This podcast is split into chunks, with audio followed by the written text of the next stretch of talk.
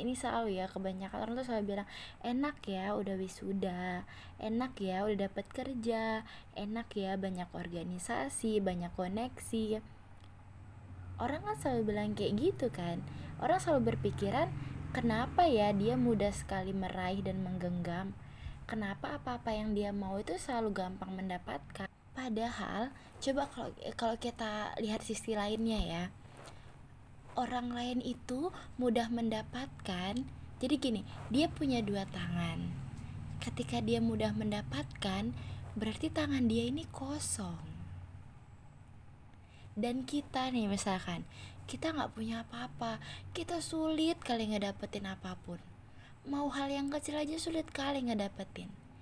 Jangan-jangan kita sedang menggenggam sesuatu. Kita punya loh sesuatu itu tapi kita nggak sadarin. Jadi sisi lainnya itu orang yang mudah mendapatkan karena sebenarnya dia nggak punya apa-apa. Dan sisi lainnya orang yang nggak mudah mendapatkan karena sebenarnya dia kaya dan dia punya apa yang dia genggam